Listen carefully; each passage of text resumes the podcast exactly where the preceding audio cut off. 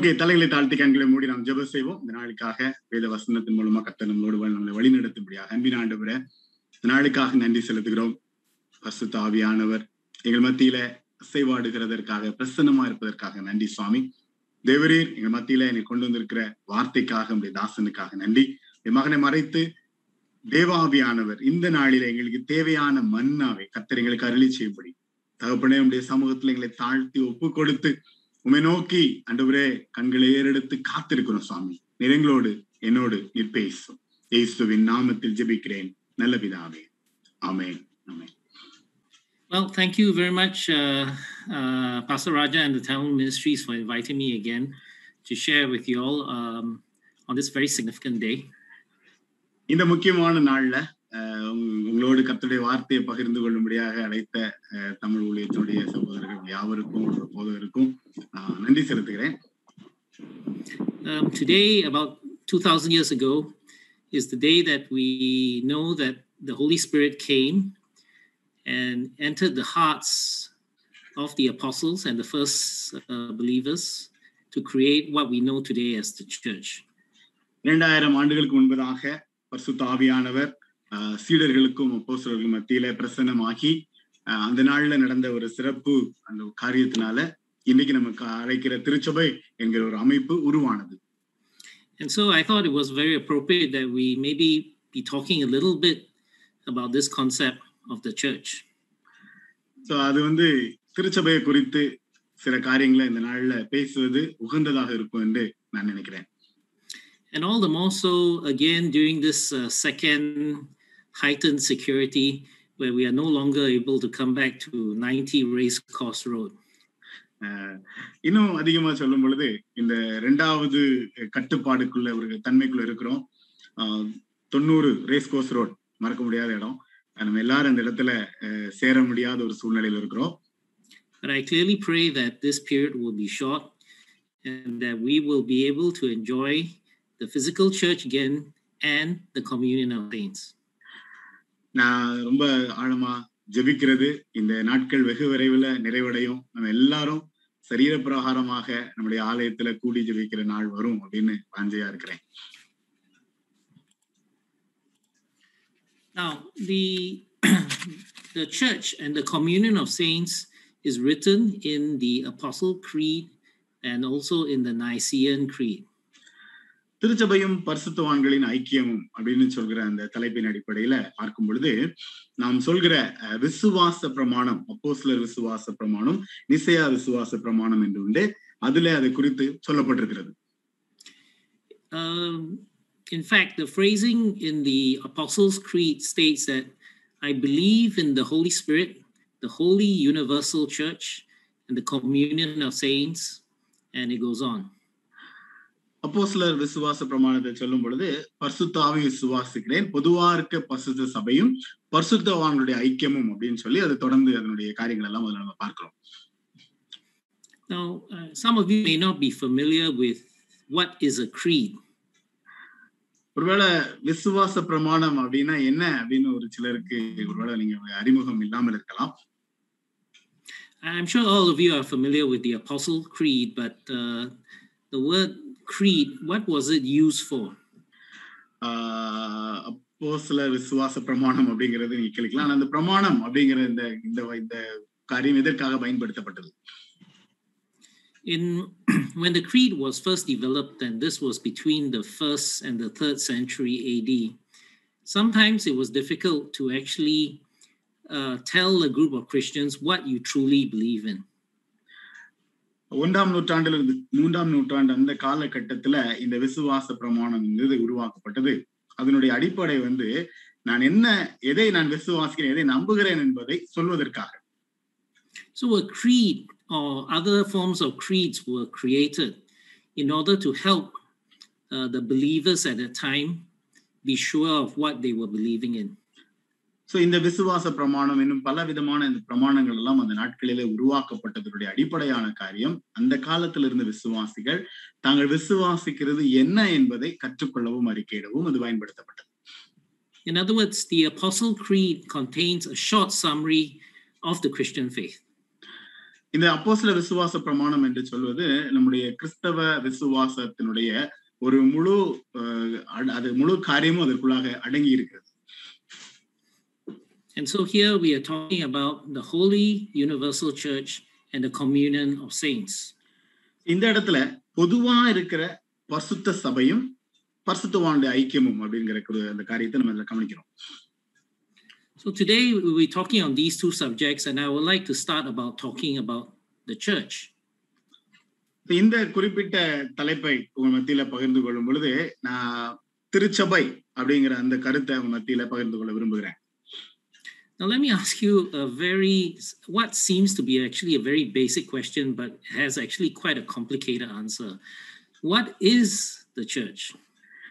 So, okay, ஒரு கேள்வி உங்க மத்தியில வைக்கிறேன் ஒருவேளை இது கொஞ்சம் கொஞ்சம் கடினமா இருக்கலாம் அல்லது எளிதாகவும் யோசிக்கலாம் ஆம், திருச்சபை என்றால் என்ன Many of us say, Oh, I am going to church. You're referring to the fact that you are going to 90 Racecourse Road. So, is the church the physical building? So, நிறைய நேரம் நம்ம வந்து நான் ஆலயத்துக்கு போறேன் அப்படின்னு சொல்லும் பொழுது நம்ம நைன்டி ரேஸ் கோஸ் ரோட் நம்முடைய திருச்சபையை சொல்லுவோம் அங்க போறோம் அப்படின்னு சொல்லுவோம் அப்போ கட்டடம் தான் அதான் ஆலயமா Or some of us would remember 1 Corinthians chapter 3, verse 16, verse 16, where it says, Know ye not that you are the temple of God and that the Spirit of God lives in you? So is the church an individual? ஒன்று குருந்தியர் மூன்று பதினாறின் படி தனிப்பட்ட விதத்துல உணர்ந்தவர்கள் தனி மனிதனாக. அப்ப பார்க்கும் பொழுது நீங்களே தேவனுடைய ஆலயமா இருக்கிறீர்கள் அப்படின்னு சொல்லும் பொழுது அது தனி மனிதனா? Well, to answer this question, I thought it would be very good just to look into the scripture and see what they use to describe the term church. இந்த கேள்விக்கு பதில் நமக்கு வேணும் அப்படின்னா இந்த திருச்சபை அப்படிங்கிற இந்த வார்த்தை வந்து நமக்கு என்ன கற்றுக் கொடுக்கிறது அப்படிங்கறத வேதத்தின் அடிப்படையில நான் கண்ணோ பார்க்க விரும்புகிறேன். Uh, in fact, there were two Greek words that were translated to the English word church, and they are as there below. ஆஹ் இரண்டு கிரேக்க பதங்கள் திருச்சபை என்கிற வார்த்தைக்காக மொழிபெயர்க்கப்பட்டது இது இந்த இடத்துல நான் சொன்ன இந்த ரெண்டு கிரேக்க பதங்கள் அதுல பயன்படுத்தப்பட்டது The, the first word is ecclesia. The Greek word ecclesia means a group of people called out or a gathering of people together. முதல் கிரேக்க பதம் வந்து எக்லேசியா. எக்லேசியா அப்படின்னு சொல்லும் பொழுது குறிப்பிட்ட ஒரு தெரிந்து கொள்ளப்பட்ட ஒரு கூட்டம் அவர்கள் குறிப்பிட்ட இடத்துல கூடி வருகிறது என்று அதனுடைய பின்னணி. And the second word that was used to translated to church was kuikon, which means belonging to the Lord. இரண்டாவது கிரேக்க பதம் பயன்படுத்தப்பட்டது வந்து குவாய்கான். இது வந்து அதனுடைய அர்த்தம் அல்லது ஆழம் அப்படின்னு சொல்லும் பொழுது அவருக்கு சொந்தமானவர்கள் அப்படின்னு அதனுடைய அர்த்தமாகிறது. So the idea of church in the New Testament refers to a gathering of God, a gathering of people called together who belong to the Lord. திருச்சபை அப்படிங்கிறதுனுடைய பின்னணி அப்படின்னு பார்க்கும் பொழுது தெரிந்து கொள்ளப்பட்ட அவரால் அழைக்கப்பட்ட ஒரு கூட்டம் அவருக்கு சொந்தமான ஒரு கூட்டம் கூடி வருகிற இடம் கூடி வருகிற தருணம் I'm, I'm sure that the Lord, our Lord Jesus Christ had that idea when he was saying in Matthew uh, 16, verse 18, Thou art Peter, and upon this rock I will build my church. மத்திய பதினாறு பதினெட்டுல ஆண்டவர் பேதுருவை பார்த்து சொல்லும் பொழுது சொல்லப்பட்ட அழகான வசனம் பேதுருவா இருக்கிறார் அவன் மீது நான் இந்த ஆலயத்தை கட்டுவேன் என்று ஆண்டவர் சொன்ன அந்த வசனம் அதனுடைய பின்னணி Our Lord Jesus Christ was not referring to a physical building, but he was referring to a group of people that would belong to him. சரீர ஐ மீன் கட்டிடத்தை குறித்து இந்த இடத்துல சொல்லவில்லை. ஆனால் ஒரு குறிப்பிட்ட குழுவான அல்லது கூட்டமான தெரிந்து கொள்ளப்பட்ட கூட்டத்தை குறித்து இந்த இடத்துல என் சபையை கட்டுவேன் என்று சொல்கிறார். Now, in the Apostles' Creed, two other interesting words are used, and it was the Holy Universal Church. இந்த இரண்டு அழகான வார்த்தைகள் இந்த இடத்துல பயன்படுத்தப்பட்டிருக்கிறது. அது வந்து பரிசுத்த பொதுவான திருச்சபை என்று. Now, the word holy also comes from two Greek words. So, இந்த பரிசுத்தம் அப்படின்னு சொல்கிறதும் இரண்டு கிரேக்க பதத்திலிருந்து தான் அது உள்ளான அர்த்தம் வருகிறது The first word is talk has the meaning of being set apart. For example, our Holy Communion. முதல் கிரேக்க பதத்தின் அடிப்படையில பார்க்கும் பொழுது பிரித்து எடுக்கப்பட்டது அதனுடைய அர்த்தம் வந்து நம்ம எப்படி திருவிருந்துல இணைகிறோமோ அந்த ஐக்கியம் என்பது இது பிரித்து எடுக்கப்பட்டது அப்படிங்கறது அர்த்தமாகிறது இந்த பரிசுத்தத்திற்கு And the second meaning in the word holy is that of moral purity. இரண்டாவது இந்த இந்த பரிசுத்தம் அப்படின்னு எடுக்கும் பொழுது அது தனி மனித ஒழுக்கம் சுத்தம் அப்படிங்கிற அந்த அஹ், கொள்கைக்குள்ளாக வருகிறது So these two terms were translated to the word holy in the English language. ஆங்கிலத்துல இந்த ரெண்டு கிரேக்க பதத்தின் அடிப்படையில தான் ஆங்கிலத்துல அது போலி அல்லது பரிசுத்தம் அப்படிங்கிற அந்த வார்த்தை வந்து மொழிபெயர்க்கப்பட்டது So if you look at the, let's say, for example, the Holy Communion, it means the partaking of the bread and the drinking of the wine in remembrance of, of Jesus. The actual act itself does not seem very special. பரிசுத்த திருவிருந்தில் நம்ம கலந்து கொள்ளும் பொழுது அவருடைய சரீரம் அவருடைய ரத்தம் அதை வந்து அவரோடு இணைந்து நம்ம நம்ம செய்றோம் அல்லது அதை நம்ம பங்கு கொள்றோம் அப்படிங்கிறது வந்து அந்த நேரா அதை செய்யறது வந்து நமக்கு ரொம்ப அது ஒரு ஒரு ஆழமான ஒரு காரியம் அல்ல But because the Lord Jesus Christ has commissioned this, so this is specially set aside. So this simple act is considered holy.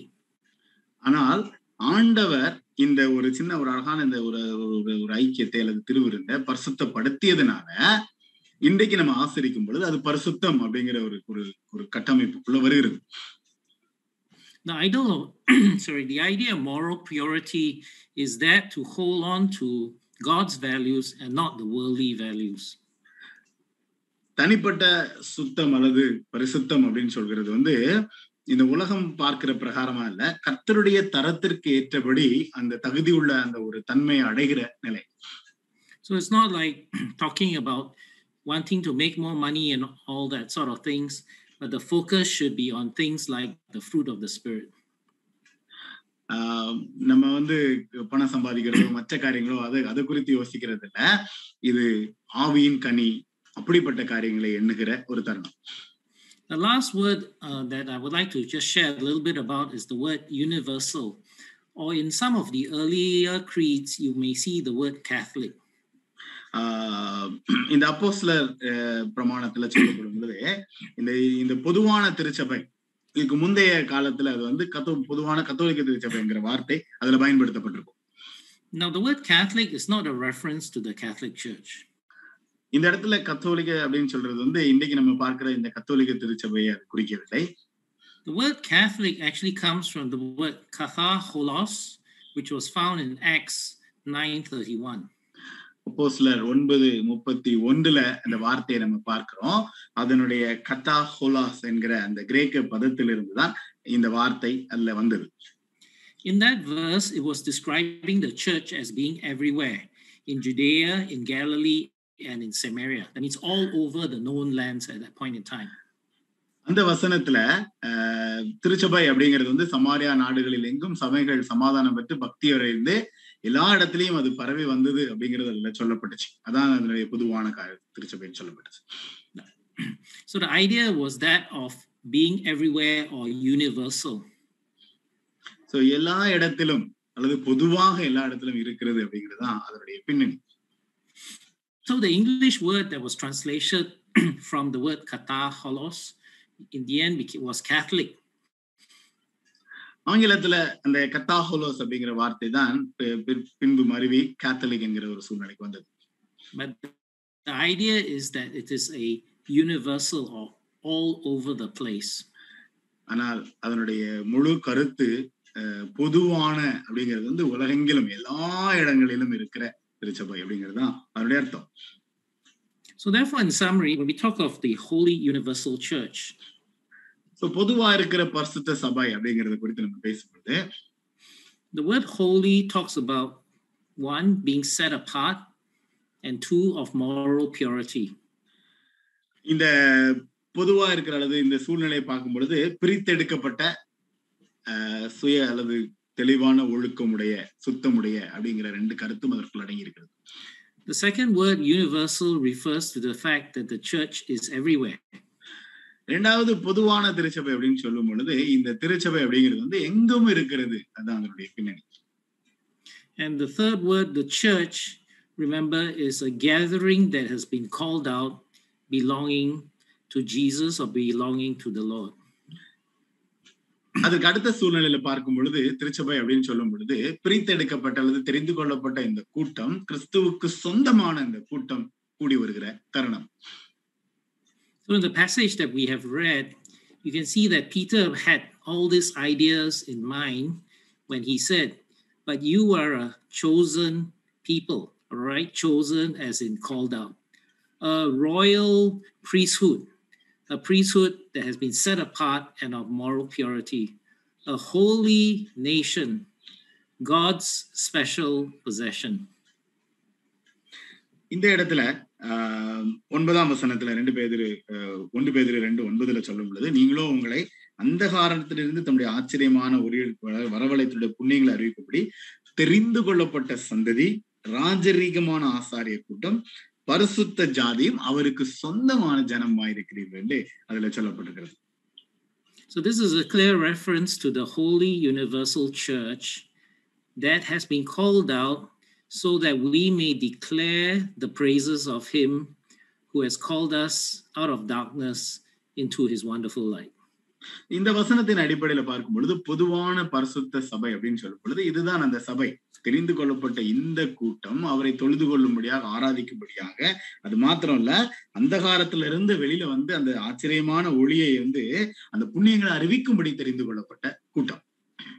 And so, as we are called to do these, uh, posi- uh, as we are called to these positions, right, we have to live up to the responsibilities and the implications of these positions. இந்த இந்த இந்த ஒரு அழகான அல்லது ஆழமான ஒரு அழைப்பை பெற்றுக்கொண்டவங்க அதற்கு உரிய தாக்கம் நம்மிடத்திலே காணப்பட வேண்டும் அதற்குரிய பொறுப்பு நம்மிடத்திலே காணப்பட வேண்டும் But there are several implications that sometimes we subconsciously, uh, you know, do not meet up to or fail to understand.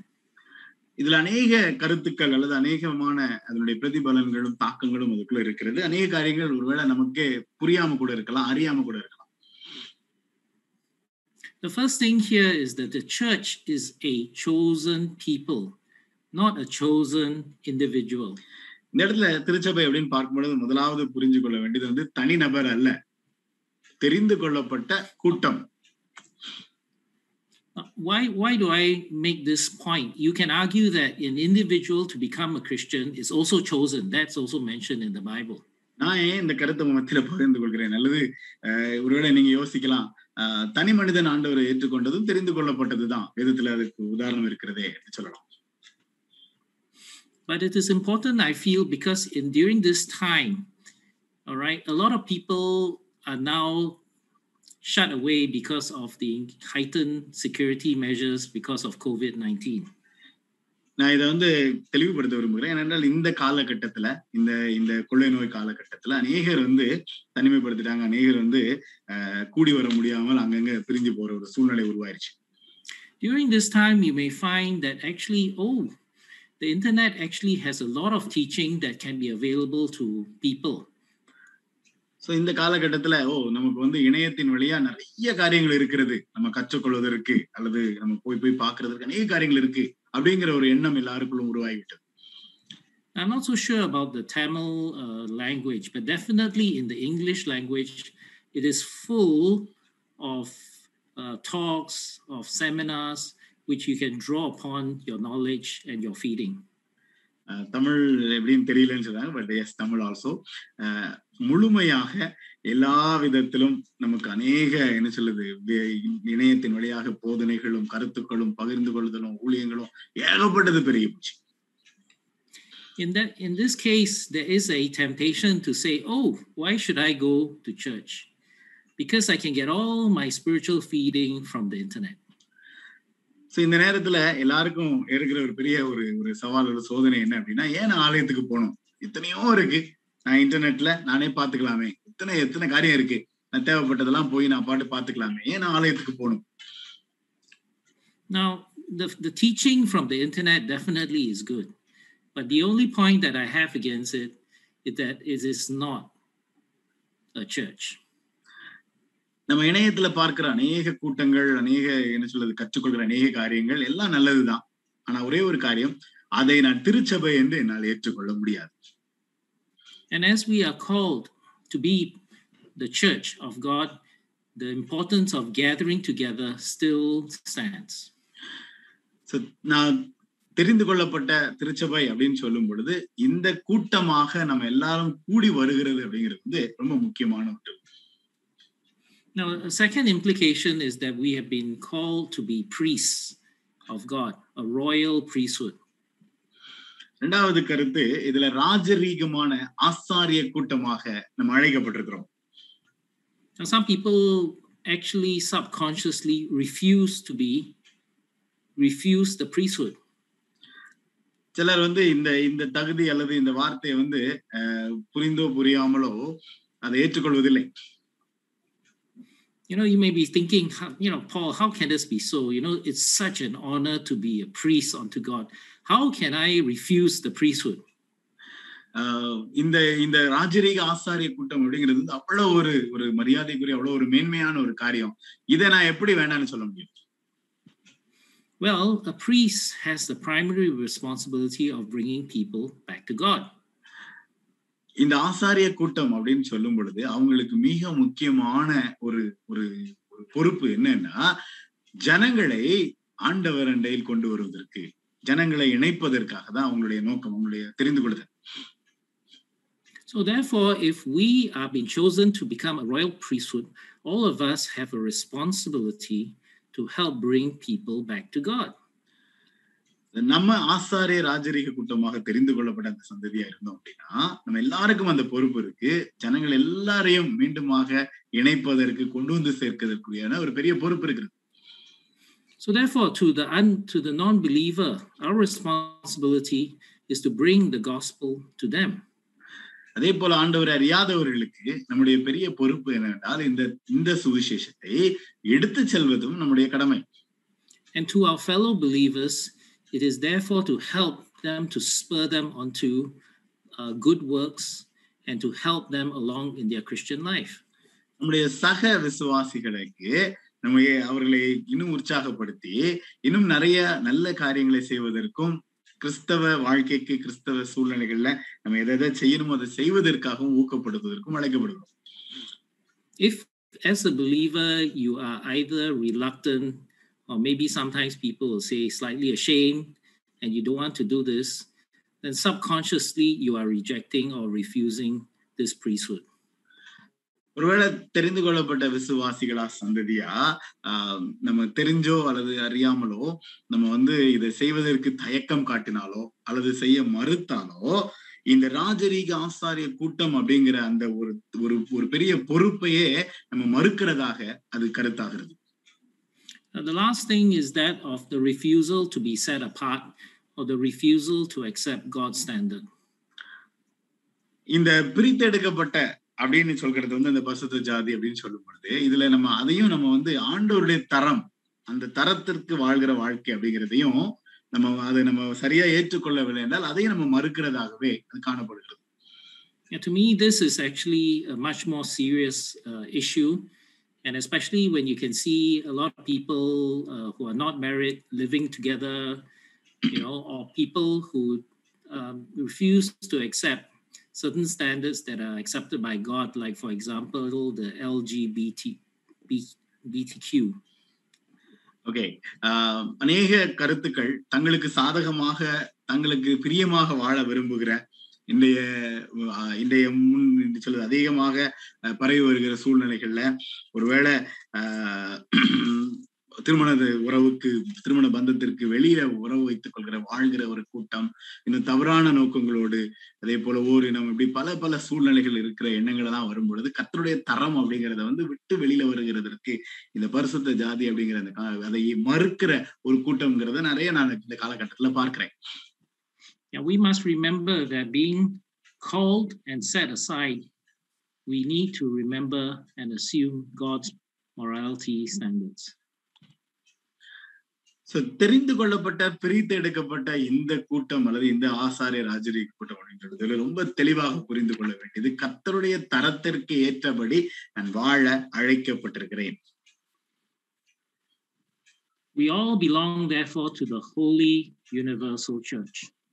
நம்ம எல்லாரும் இதன் அடிப்படையில இந்த பொதுவான பரிசுத்த சபைக்கு சொந்தமானவர்கள் But then I can see two possible implications from arising from this issue. இந்த இந்த இந்த எண்ணத்துல இருந்து பார்க்கும் பொழுது ரெண்டு முக்கியமான ஒரு சூழ்நிலைகள் இதற்குள்ள உருவாகிறத நான் பார்க்கிறேன் If the if we all belong to the Holy Universal Church, then why are there so many denominations? ஆஹ் நம்ம எல்லாரும் பொதுவான திருச்சபைக்கு சொந்தமானவங்க அப்படின்னா ஏன் நமக்குள்ள பலவிதமான வகுப்புகள் பிரிவுகள் இருக்கிறது You know, and how to tell whether one is good or one is bad, or are they all equal? எப்படி எ- ஒரு இது நல்லது அல்லது இது கெட்டது இல்ல எல்லாம் ஒரு சமமானது அப்படிங்கிறது எப்படி நம்ம கண்டுகொள்கிறது Now, it's a very sad state of affairs, but unfortunately, the church through the ages have been run by people for political and personal reasons.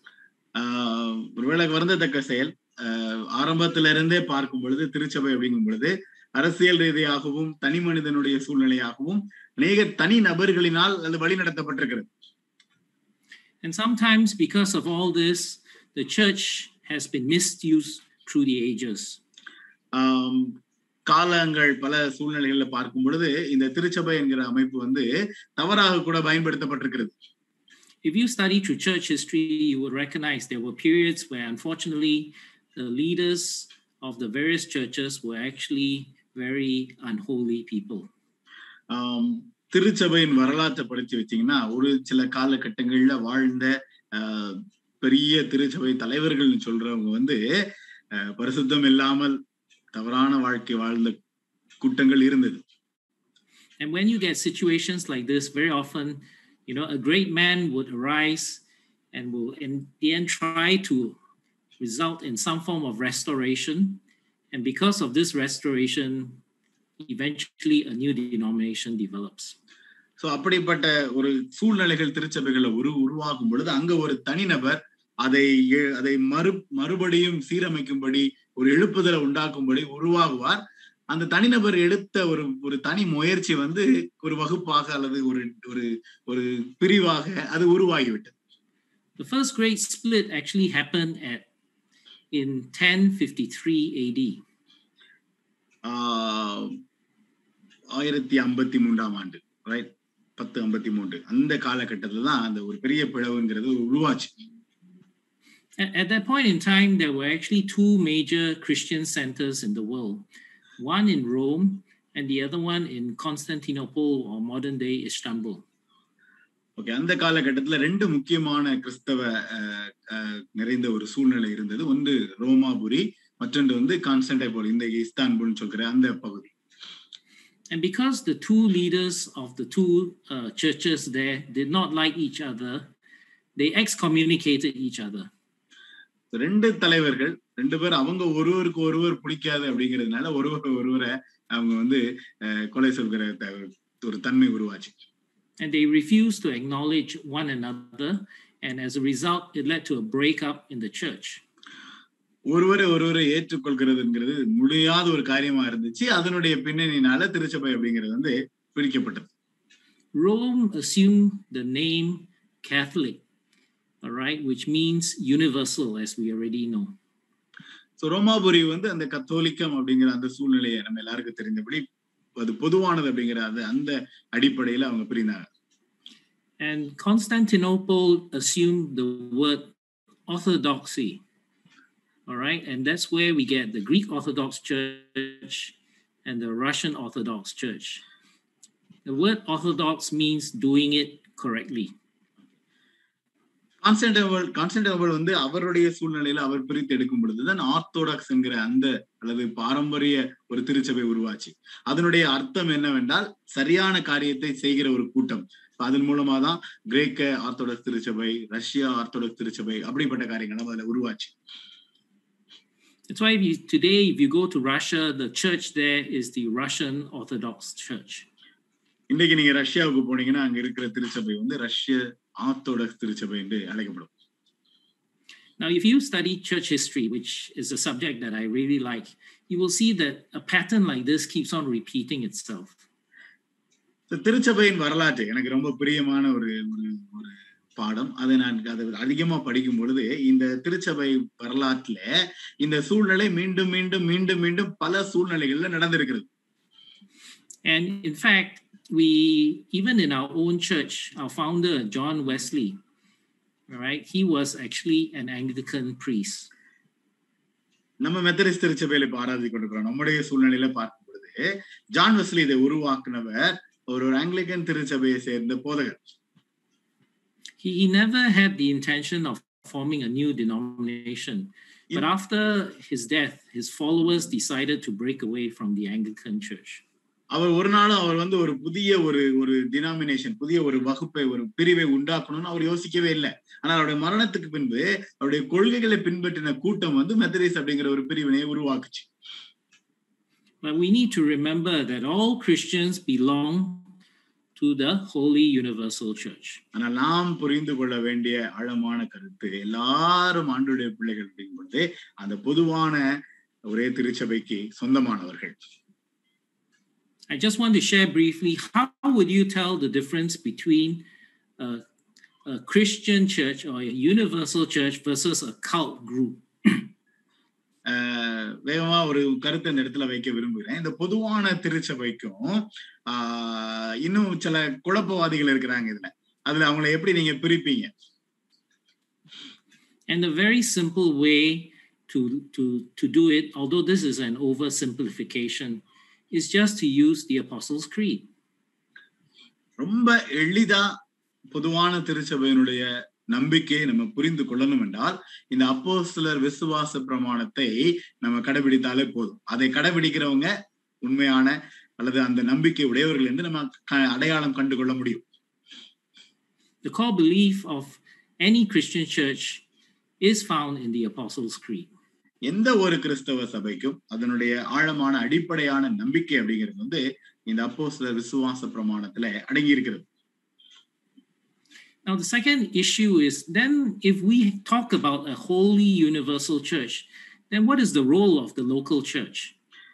பொதுவான திருச்சபை அப்படின்னு நம்ம பேசிக் கொண்டிருக்கும் பொழுது அப்போ என்னுடைய சபை அல்லது இந்த தனி என்னுடைய நான் கண் கலந்துடைய இந்த சபையினுடைய பங்கு என்ன Well, let me just say that the whole universal church is, you know, all encompassing. Everything, a lot of people, so it's so big that you cannot work together. இந்த பொதுவான திருச்சபை அப்படின்னு சொல்லும் பொழுது இது பல பல சூழ்நிலைகள் எல்லாம் இணைந்து இருக்கிற ஒரு சூழ்நிலையில இணைந்து பணியாற்ற முடியாது அப்படிங்கிற ஒரு சூழ்நிலை காணப்படுது And so God creates these local churches so that He works through the local churches to bring blessings to the people.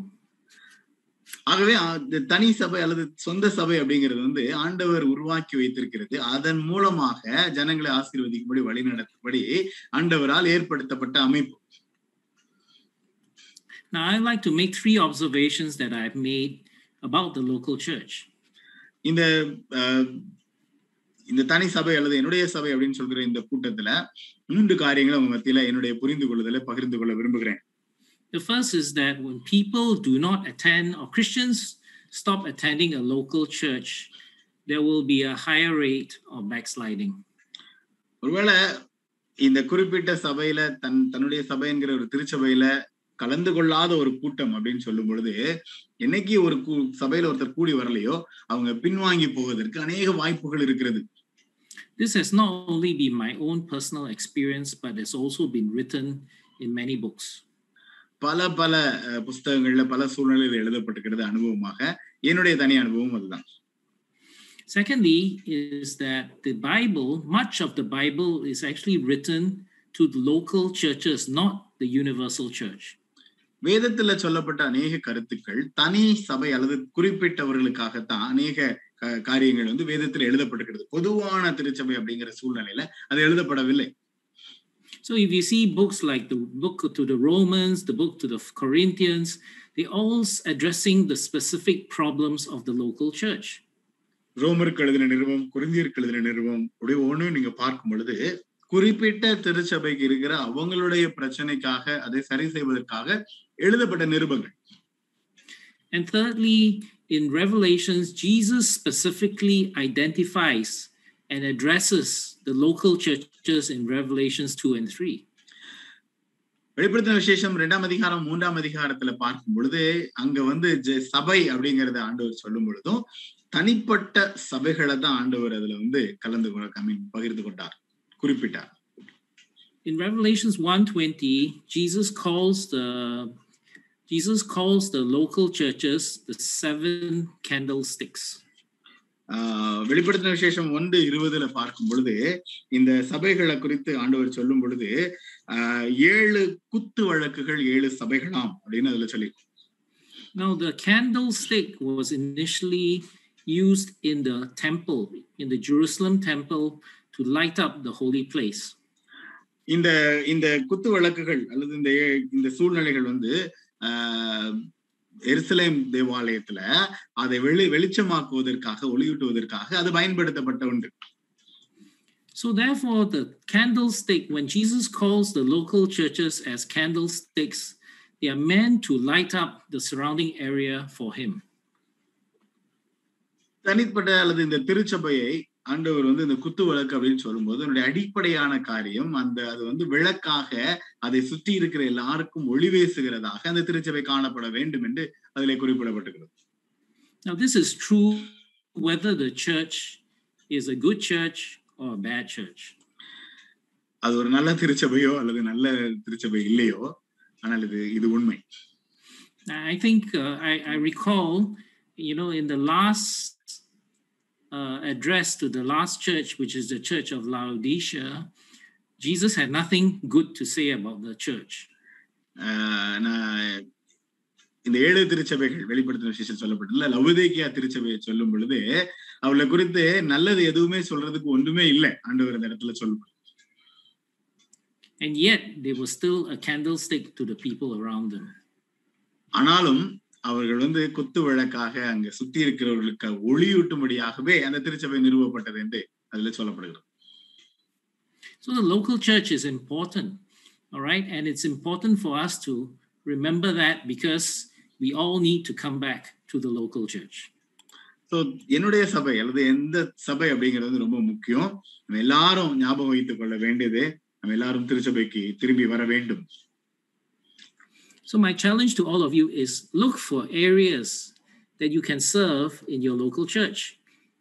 So இந்த திருச்சபையில உங்களுடைய நம்முடைய திருச்சபையில இந்த காலகட்டத்துல நான் எப்படி நான் என்ன சேவை செய்ய முடியும் அப்படிங்கிறத யோசித்து பாருங்க Make sure you give Pastor Raja a good problem. All of you want to serve, that he can't find places for all of you.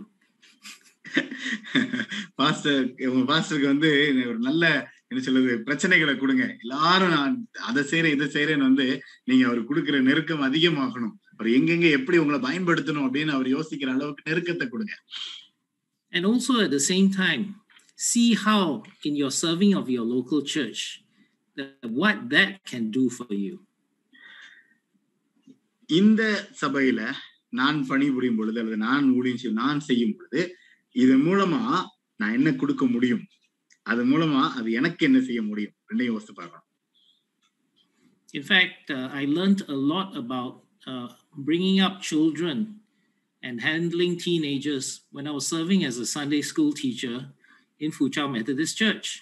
இந்த நம்முடைய புச்சாவ் மெத்தடிஸ்ட் சர்ச்ல ஒரு ஓய்வு நாள் பாடசாலை ஆசிரியராக நான் உதவி செய்யும் பொழுது வேலை செய்யும் பொழுது அநேக சின்ன குழந்தைகளை பதின்ம வயதுல இருக்கிறவங்களை கத்தருக்குள்ள வழி நடத்துகிறதற்கு நான் அநேக காரியங்களை செய்வதற்கு ஆண்டவர் எனக்கு உதவி செய்தார். And the years I served as a Sunday school teacher, the lessons that I learned in the end became very useful when I was bringing up my own children. So ஓய்வு நாள் பாடசாலையில எத்தனையோ காரியங்களை கற்றுக்கொண்டு கற்றுக் கொடுத்தது. அதுல நாம் நான் போட்ட பல வருடங்களாக நான் செய்தது எல்லாமே என்னுடைய சொந்த பிள்ளைகளை வளர்ப்பதற்கு அது எனக்கு மிகுந்த உதவியாக இருந்தது. So I must confess that I didn't, of course, I didn't know of these benefits, but these benefits came after, you know, when I finished serving in the Sunday school and I started raising my own children. முதல்ல நான் இதை உணரல எனக்கு தெரியவும் தெரியாது ஆனால் நான் நான் என்னுடைய ஓய்வு நாள் பாடசாலை ஆசிரியராக நான் பணிபுரிந்த காலம் நிறைவடைந்த பின்பு என்னுடைய குழந்தைகளை நான் வந்து வளர்க்கும் பொழுது நான் அங்க கற்றது அங்க பயன்படுத்தப்பட்டது எவ்வளவு உபயோகமாக இருக்கிறது என்பதை நான் ஆழமாக உணர்ந்தேன் you know, I will I will call this uh, what we call a side benefit that ha- has arisen as a result of my service in the Sunday school. So, நான் உழைத்து அல்லது நான் எவ்வளவு ஆண்டவருக்காக பணி செய்தேனோ அதன் மூலமாக எனக்கு கிடைத்த ஒரு பலன் அல்லது அது கிடைத்த ஒரு ஒரு விடை என்று கூட நான் என்னால சொல்ல முடியும் Now, uh, even at this particular period of time during the COVID uh, sessions, இந்த குறிப்பிட்ட இந்த கொள்ளை நோயின் இந்த காலகட்டத்துல it is even more important for all of us to try and step forward to help and serve in the local church. இது இன்னும் அதிகமான ரொம்ப முக்கியமான நேரம் இந்த நேரத்துல திருச்சபையா நம்ம இணைந்து நம்ம சேவை செய்ய அஹ், உதவி செய்ய நம்ம வந்து அதிகமாக பிரயாசப்பட வேண்டும் Because during the COVID period, there are increased manpower requirements, increased safety requirements that need to be fulfilled. இந்த காலகட்டத்துல அஹ், நமக்கு வந்து இன்னும் அதிகமாக மனிதர்களுடைய உழைப்பு தேவைப்படுகிறது. என்ன சொல்றது? பாதுகாப்பான நடவடிக்கைகளுக்கு அநேக காரியங்கள் செய்ய வேண்டியது இருக்கிறது. இதற்கு எல்லாமே வந்து அநேகருடைய உதவிகள் நமக்கு தேவைப்படுகிறது. And so, therefore, actually, more manpower is going to be needed uh, during the time when we finally can come back to church again. நம்ம திருச்சபைக்கு திரும்பி வரோம் முழுமையா திரும்பி வருகிறோம் அப்படின்னு சொல்லும் பொழுது நமக்கு அதிகமான மனிதர்களுடைய உதவி தேவைப்படும். நிறைய காரியங்கள் நம்ம செய்யணும் இணைந்து செய்யணும். It is also more difficult this time for pastor to reach out to all the members, uh, and so you know everybody helping out would be able to make things a lot better. ஒருவேளை போதகர்கள் வந்து எல்லாரையும் சந்திக்கிறது அப்படிங்கிறது ரொம்ப கடினமான ஒரு காலகட்டத்துக்குள்ள நம்ம இருக்கிறோம். அப்போ அந்த நேரத்துல ஒருவருக்கு ஒருவர் நம்ம வந்து கற்க நம்ம கற்றுக்கொள்கிறதும் ஒருவருக்கு ஒருவர் ஆறுதலா இருக்கிறதுக்கும் நம்ம அழைக்கப்படுகிறோம். Okay, so finally, I would like to move on. We as a church, therefore, should experience what we call the communion of saints. அடுத்தபடியா நான் வந்து கற்றுக்கொள்ள வேண்டியது அல்லது நான் க- நான் யோசிக்க வேண்டிய காரியம் வந்து திருச்சபையாக நம்ம எல்லாரும் பரிசுத்தவான்களுடைய ஐக்கியம் என்கிற உணர்வு நமக்கு உருவா நமக்குள் உருவாக வேண்டும் The, the key word in this uh, phrase is the word, the Greek word koinonia. இந்த இடத்துல இந்த கிரேக்க பதம் வந்து கொய்னோனியா The word koinonia has been translated into many different words, which all carries the idea of koinonia or the communion of saints. இந்த கொய்னோனியா அப்படிங்கிற வார்த்தை வந்து பல விதமாக மொழிபெயர்க்கப்பட்டிருக்கிறது ஆனால் அதனுடைய ஆழம் அர்த்தம் எல்லாமே வந்து பரிசுத்தவான்களுடைய ஐக்கியம் அப்படிங்கிறது தான் அதற்குள்ள அடங்கி இருக்கிறது It has been translated to the word communion, fellowship, sharing in common, and making a contribution. ஆம், ஐக்கியம் ரைட் கூடி வருகிறது அல்லது எல்லா சகலத்தையும் பொதுவாக வைக்க வைத்து அனுபவிக்கிறது அல்லது எனக்கு உள்ளதை எல்லாம் நான் பகிர்ந்து கொள்கிறது அப்படின்னு பல சூழ்நிலைகள்ல அது மொழிபெயர்க்கப்பட்டிருக்கிறது ஆனால் முழு கருத்து எல்லாமே பரிசுத்தவான்களுடைய ஐக்கியம் The famous uh, G- uh, Greek dictionary W.E. Vines defined it as that which is the outcome of a fellowship, a contribution. கிரேக்க அகராதி ரொம்ப பிரசித்தி பெற்ற கிரேக்க அகராதி டபிள்யூ வைன்ஸ் அதனுடைய அடிப்படையில பார்க்கும் பொழுது இதனுடைய அர்த்தம் அப்படின்னு பார்க்கும் பொழுது இந்த கூடி வருகிற இந்த இந்த ஐக்கியம் இந்த கூடி வருகிற இந்த ஐக்கியமும் அதனுடைய பங்கும் அல்லது அதனுடைய பங்களிப்பும் அப்படின்னு பார்க்கலாம் koinonia is best described in the passage in Hebrews chapter 10, verse 22 to 25.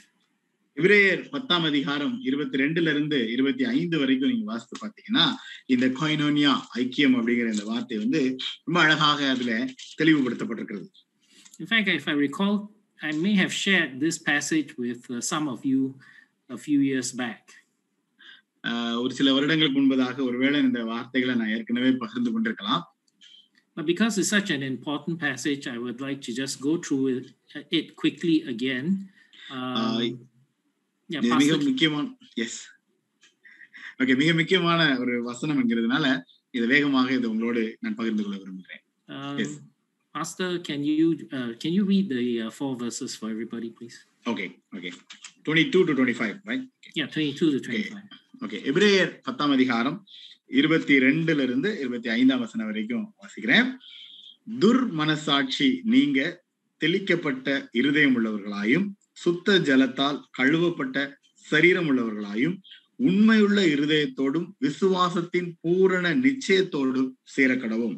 அல்லாமலும் நம்முடைய நம்பிக்கையை அறிக்கையிடுகிறதுலே அசைவில்லாமல் உறுதியா இருக்க கடவும் வாக்கு தத்துவம் பண்ணினவர் உண்மை உண்மை உள்ளவராய் இருக்கிறாரே மேலும் அன்புக்கும் நற்கிரியைகளுக்கும் நாம் ஏவப்படும்படி ஒருவரை ஒருவர் கவனித்து சபை கூடி வருதலை சிலர் விட்டு விடுகிறது போல நாமும் விட்டு விடாமல் ஒருவருக்கு ஒருவர் புத்தி சொல்ல கடவோம் நாளானது சமீபித்து வருகிறதை எவ்வளவாய் பார்க்கிறீர்களோ அவ்வளவாய் புத்தி சொல்ல வேண்டும் Amen. Thank you.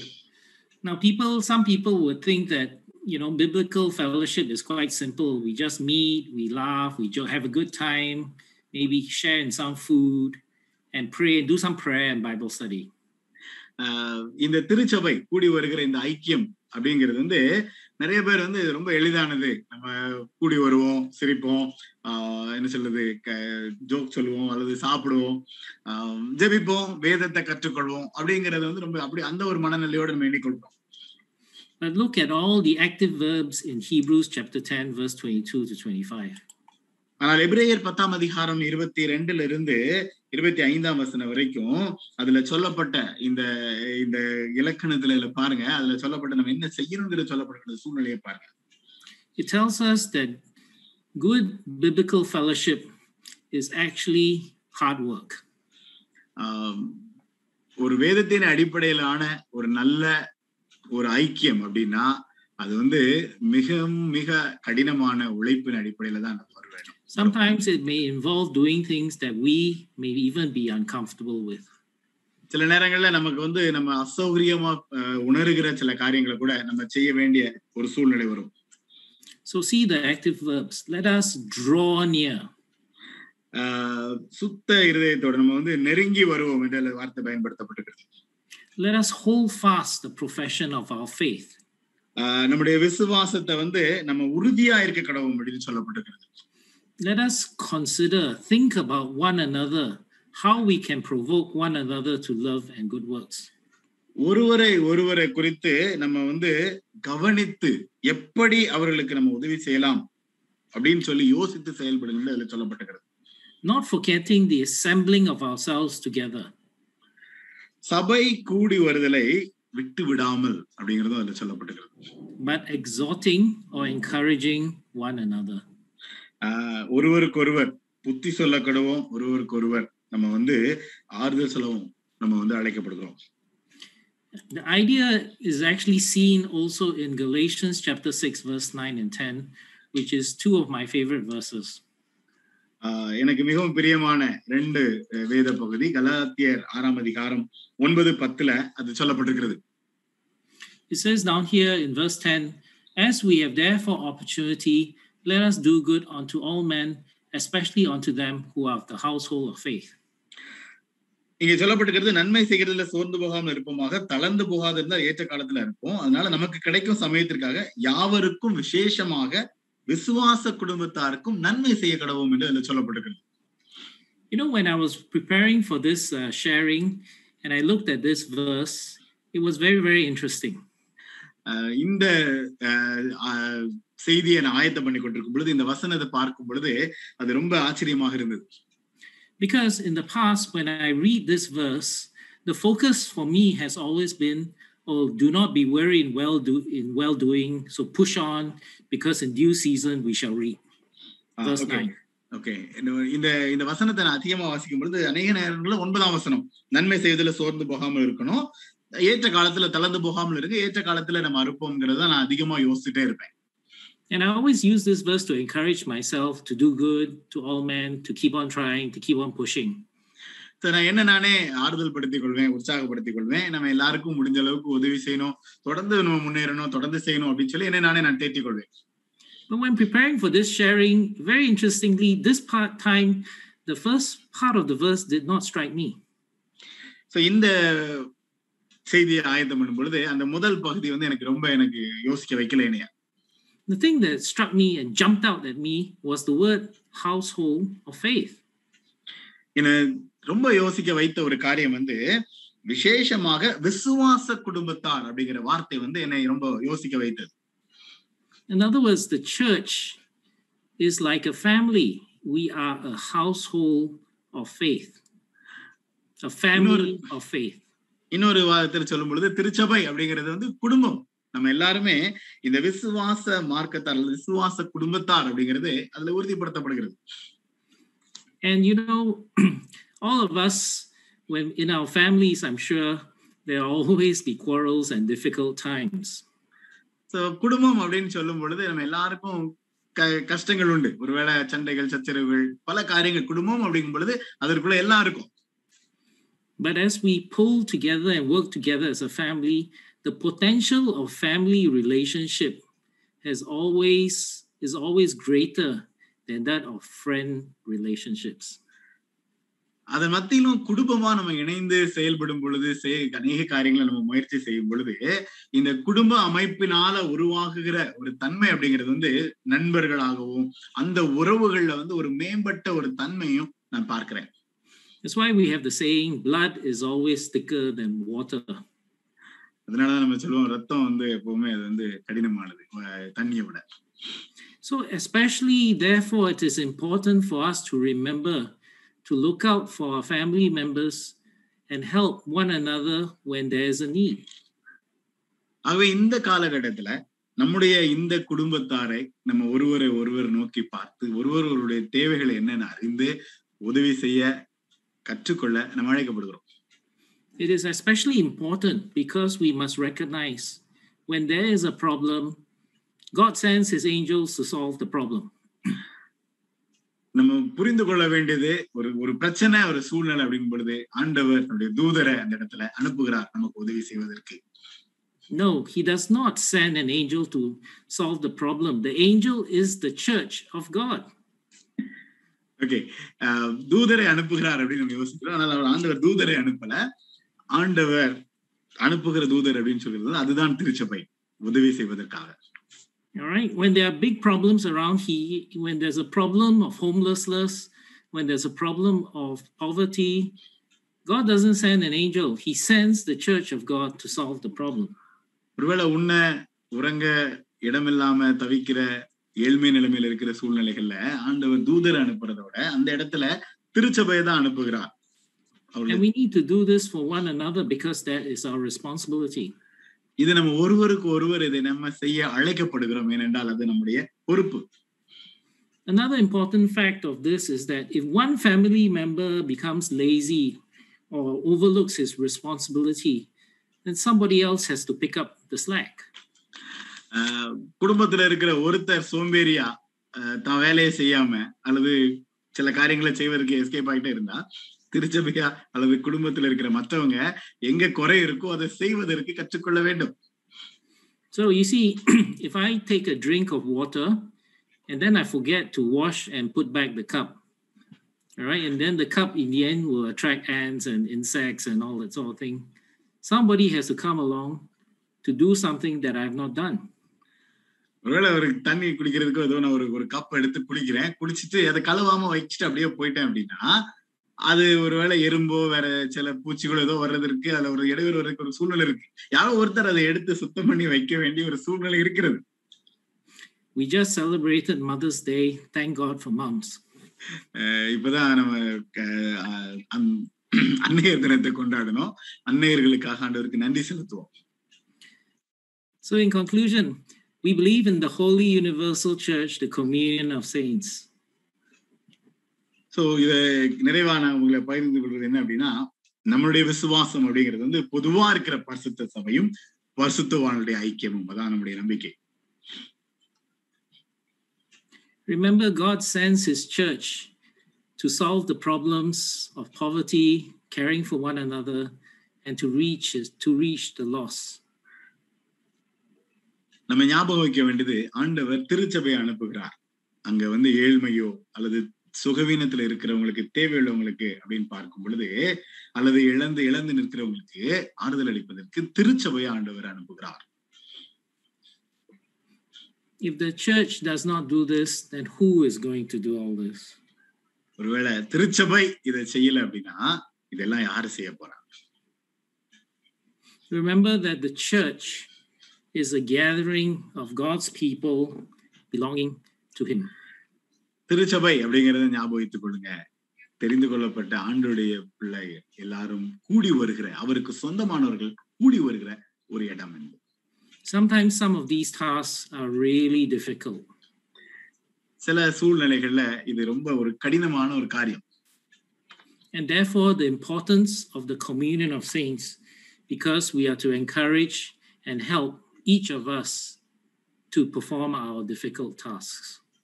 இந்த கடினமான சூழ்நிலைகள்ல இந்த பரிசுத்தவான்களுடைய ஐக்கியம் அப்படிங்கிறது ரொம்ப ரொம்ப முக்கியம். ஒருவர் ஒருவர் நம்ம வந்து உற்சாகப்படுத்த கடினமான சில சூழ்நிலைகளை சந்திப்பதற்கு இது உதவியாக இருக்கும்?